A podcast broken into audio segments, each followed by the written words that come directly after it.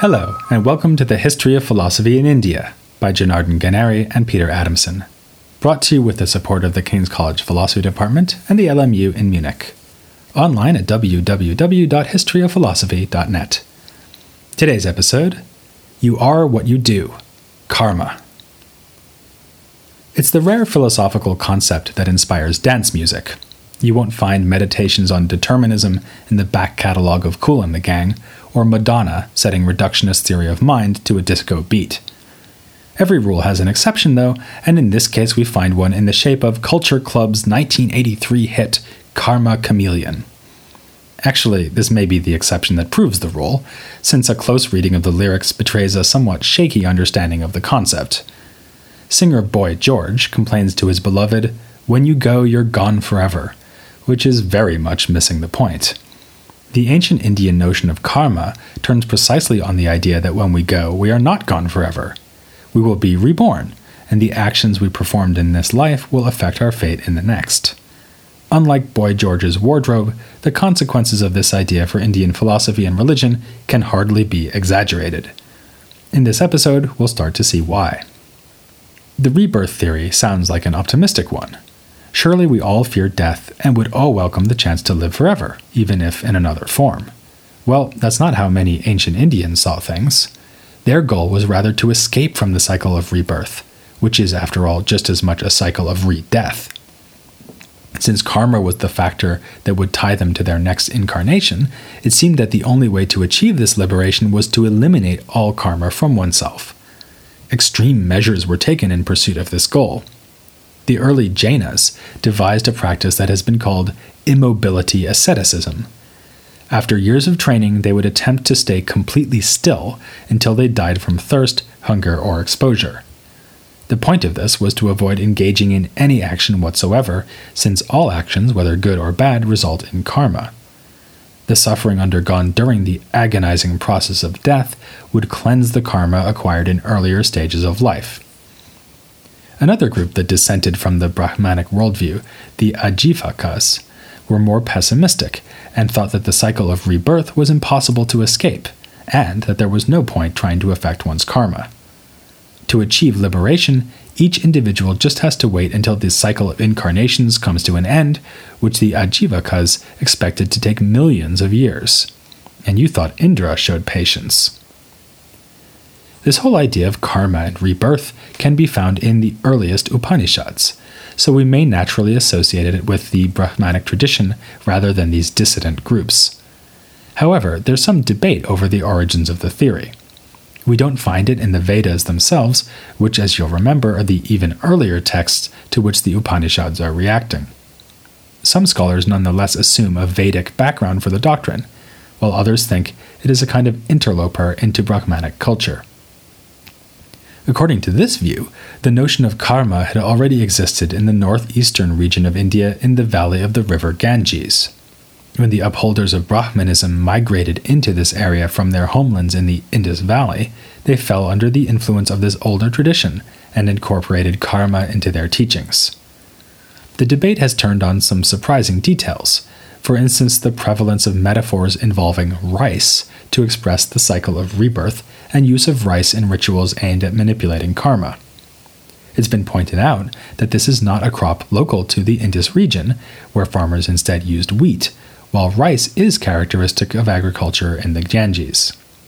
This fine grained historical analysis could support the idea that karma is not really a Brahmanic idea, but was instead part of the indigenous culture further east. Wherever it was born, karma was at the very least, and fittingly enough, reborn in the Upanishads.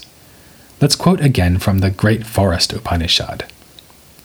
Yajnavalkya, tell me, when a man dies and his speech disappears into fire, his breath into the wind, his sight into the sun, his mind into the moon, his hearing into the quarters, his physical body into the earth, his soul into space, the hair of his body into plants, the hair of his head into trees, and his blood and seed into water, what happens to that person?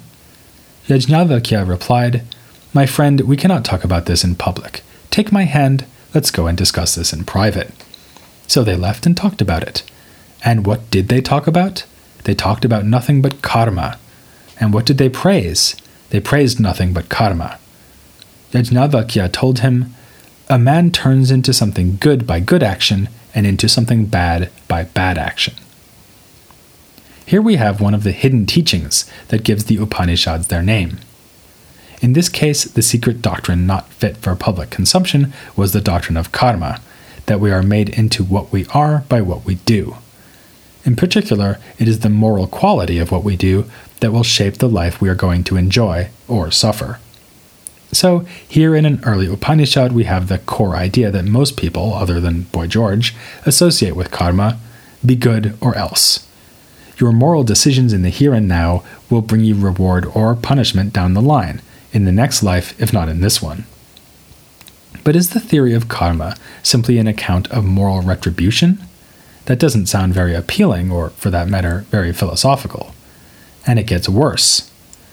It's tempting to see the karma theory as a way to justify the inequality of Brahmanic culture, with the Brahmins being rewarded for their good deeds in a former life, while male members of the lower castes, and all women, are being punished for the crimes they must have committed in their own former lives.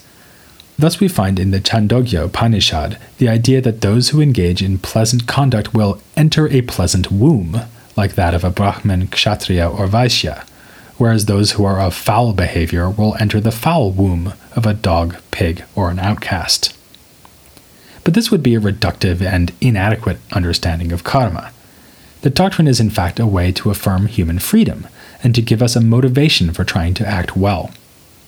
To see why, it will help to consider two alternative and rival theories. One was held by the unorthodox ascetic Goshala, the leader of the aforementioned Ajivakas, who denied that the cycle of rebirth can be escaped. Goshala held that everything happens exactly as it is predestined to happen by fate, so that human action is ineffective and inconsequential. The Ajivaka tradition did not live on past antiquity, as did the other schools of thought we've been discussing, but Goshala's views are described in the recorded dialogues of the Buddha as follows there is no deed performed by oneself or by others, no human action, no strength, no courage, no endurance or prowess. All beings are developed by destiny, chance, and nature. The cycle of birth and rebirth is measured as with a bushel, with its joy and sorrow and its appointed end. It can neither be lessened nor increased, nor is there any excess or deficiency of it. Just as a ball of thread will, when thrown, unwind to its full length so fool and wise alike will take their course and make an end of sorrow. So, the Ajivakas denied that we have any responsibility for our actions. In fact, they could be understood to deny that action is possible at all if to act involves making rational choices. How then should one live if the idea that reason can be the guide of human action is a myth? Goshala thought the answer lies in asceticism, one should withdraw as far as possible from the pretense of action at all, and instead live as a renunciate and forest dweller. This ascetic lifestyle was embraced especially by those Ajivakas who claimed that their eons of waiting were finally over, and that in their present lives they were experiencing the last of their many incarnations. Precisely the opposite conclusion was drawn by another group, the materialist philosophers known by the name of Charvaka. Again, their ideas are reported in the Buddhist canon, where they are represented as insisting that there is no good or evil in the world, and that a human is nothing more than flesh and blood. Man is formed of the four elements. When he dies, earth returns to the aggregate of earth, water to water, fire to fire, and air to air, which the senses vanish into space. Four men with the bier take up the corpse and gossip with one another about the dead man, as far as the burning ground, where his bones turn the color of a dove's wing, and his sacrifices end in ashes. They are fools who preach almsgiving, and those who maintain the existence of immaterial categories speak vain and lying nonsense. So, for a Charvaka, there are no reasons to act morally because there are no moral reasons for action. As we'll see in future episodes, this attitude lent itself to a hedonist ethic, which allowed that deliberative action is possible, but claimed that only one thing can guide our deliberations. Like Madonna, they were living in a material world, and they set their heights on no goal more exalted than pleasure. What is the alternative to Ajivaka fatalism and Charvaka moral skepticism? It is to think, first of all, that there is such a thing as deliberative action, action governed by reason and reflection. And second, it is to believe that moral considerations should play a role in such deliberation. If one is to counter the doctrines of fate and chance, one needs to show that there are moral motivations for action. That is why the doctrine of karma was taught, as a simple and effective solution to a tricky problem. The doctrine requires that a person's own character be his own destiny, and that each action has its appropriate consequences. Those actions that are good, springing from a clear sighted mind and a virtuous disposition, result in future happiness and well being actions that are bad, deriving from ignorance, greed, and malice, produce only suffering.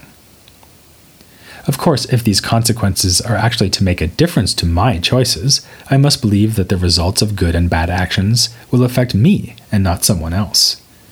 To use the Sanskrit terminology, the kartri, or agent of the action, is the same person as the bhoktri, or enjoyer of the result. So, the karma doctrine implies, or perhaps assumes, that the world is governed by justice, with each person guaranteed to reap what he or she sows. This may seem to bring the karma theory closer to a religious conviction, but as we saw in the last episode, it was only gradually that divine oversight was invoked in this sort of cosmic context. In the Upanishads, it appears to be just a brute fact that there is a moral order built into the universe. Only as the tradition develops are divinities made responsible for overseeing the dispensation of justice in light of karmic merit and demerit.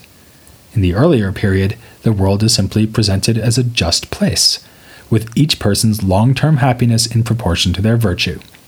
The law of karma is one that needs no lawgiver.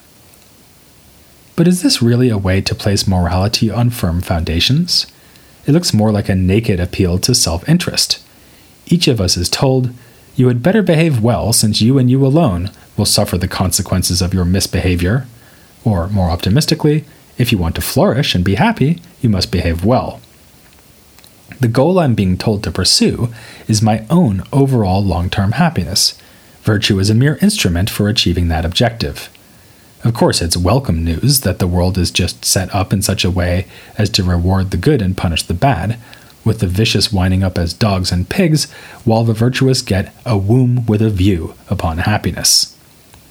But the doctrine appears to give us no reason to exercise genuine altruism, to have moral concern for the interests of others. If I am only trying to optimize my own future well being, it seems that I am making no effort to further the well being of others.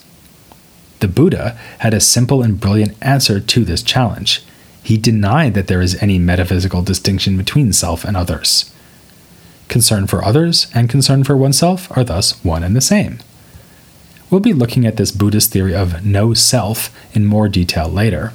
For now, we just want to note that it reconciles karma with altruism by extending the scope of what can properly be called self interest. Another objection to the karma doctrine is even more straightforward it just isn't true that good conduct is the best route to attain happiness. To the contrary, we see regularly that the good suffer and the wicked flourish. It's all too obvious that I can further my own interests by cheating and lying. Of course, things would not turn out well for me if everyone acted that way all the time, but in a world where people generally behave well, the clever and wicked will prosper at the expense of the morally upright. It's here that we can see the ethical relevance of an aspect of the doctrine that may seem more at home in religious belief the doctrine of rebirth or transmigration. If I am worried about not only this life but also the next, that may change my calculations as to what is truly advantageous. It's hardly a winning strategy to secure riches and pleasure through devious actions now if it means I'll be born as a dog next time around. But that does not really solve the problem so much as postpone it. How can we be sure that justice will be meted out in the next life for the sins we commit now? We need a guaranteed connection between good action and what is good for the individual. Such a connection is forged in one of the most famous writings of ancient India, the Bhagavad Gita, the dialogue between Arjuna and Krishna embedded within the Mahabharata. On the eve of a mighty battle, the warrior prince Arjuna is racked with doubt. Facing him in the battlefield are not some unknown and nameless enemies, but his own kinsfolk and elders. They are undoubtedly guilty of heinous crimes, and Arjuna has both caste duty and social convention on his side. Yet he cannot persuade himself that it is right to kill his own family members, preferring, he says, the life of a beggar and a mendicant. Krishna intervenes and tries to convince him that he must fight the battle. His advice rejects the kind of instrumental reasoning bound up with the karma theory. Krishna tells Arjuna that any action undertaken out of desire for some result will only lead to further desires. Whatever the outcome of each action, this way of thinking about our choices can end only in suffering. For one can never satisfy all one's desires, and the more one acts with the hope of getting rewards, the more one is liable to disappointment and frustration. As Krishna puts it, from attachment springs desire, from desire is anger born. The goal of the karma theory was to guide one's deliberations and actions by moral considerations in order to achieve long term benefit. Now, Krishna argues that none of this matters, for no matter what goal you choose to desire, you will find only further discontent. How then ought one motivate oneself to act, if not from a desire for the results of the action? Krishna claims that the truly virtuous action is not one that aims at some objective, whether in this life or another, but instead an action free from any desire for any result. Action alone is your proper business, he says, never the fruits it may produce. Let not your motive be the fruit of action.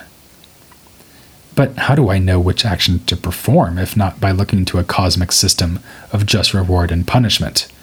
Simple one must do that which is natural or proper to oneself, one's svadharma. Krishna says, Hear just how a man perfects himself by doing and rejoicing in his proper work. Thus, the Gita tells us that we must act, but without formulating a desire that would be fulfilled by acting. Krishna's advice to Arjuna is instead to act according to his duty and nature, but remain detached from any self interest in the results of his actions. To act in a way that is true to one's character is to act well.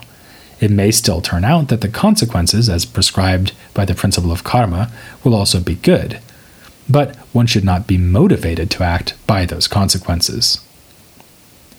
With this discussion of karma and the responses it provoked, we've begun to touch on the figures and texts that will occupy us over the coming episodes the Buddha, Jainism, and the Mahabharata. Varied though their teachings may be, they have in common that they react to the worldview represented by the earliest of the Upanishads, sometimes by accepting and adapting the older ideas, but often by rejecting them. Many of the ideas we'll be examining were born of doubt and resistance directed against the Brahmanic Culture Club. We'll be moving on to these dissident groups soon, but we're not ready to let the Upanishads go and be gone forever. Next time, we'll be joined by an expert on these fascinating texts, Brian Black, for the first of the occasional interviews that will be a running feature here on the history of philosophy in India.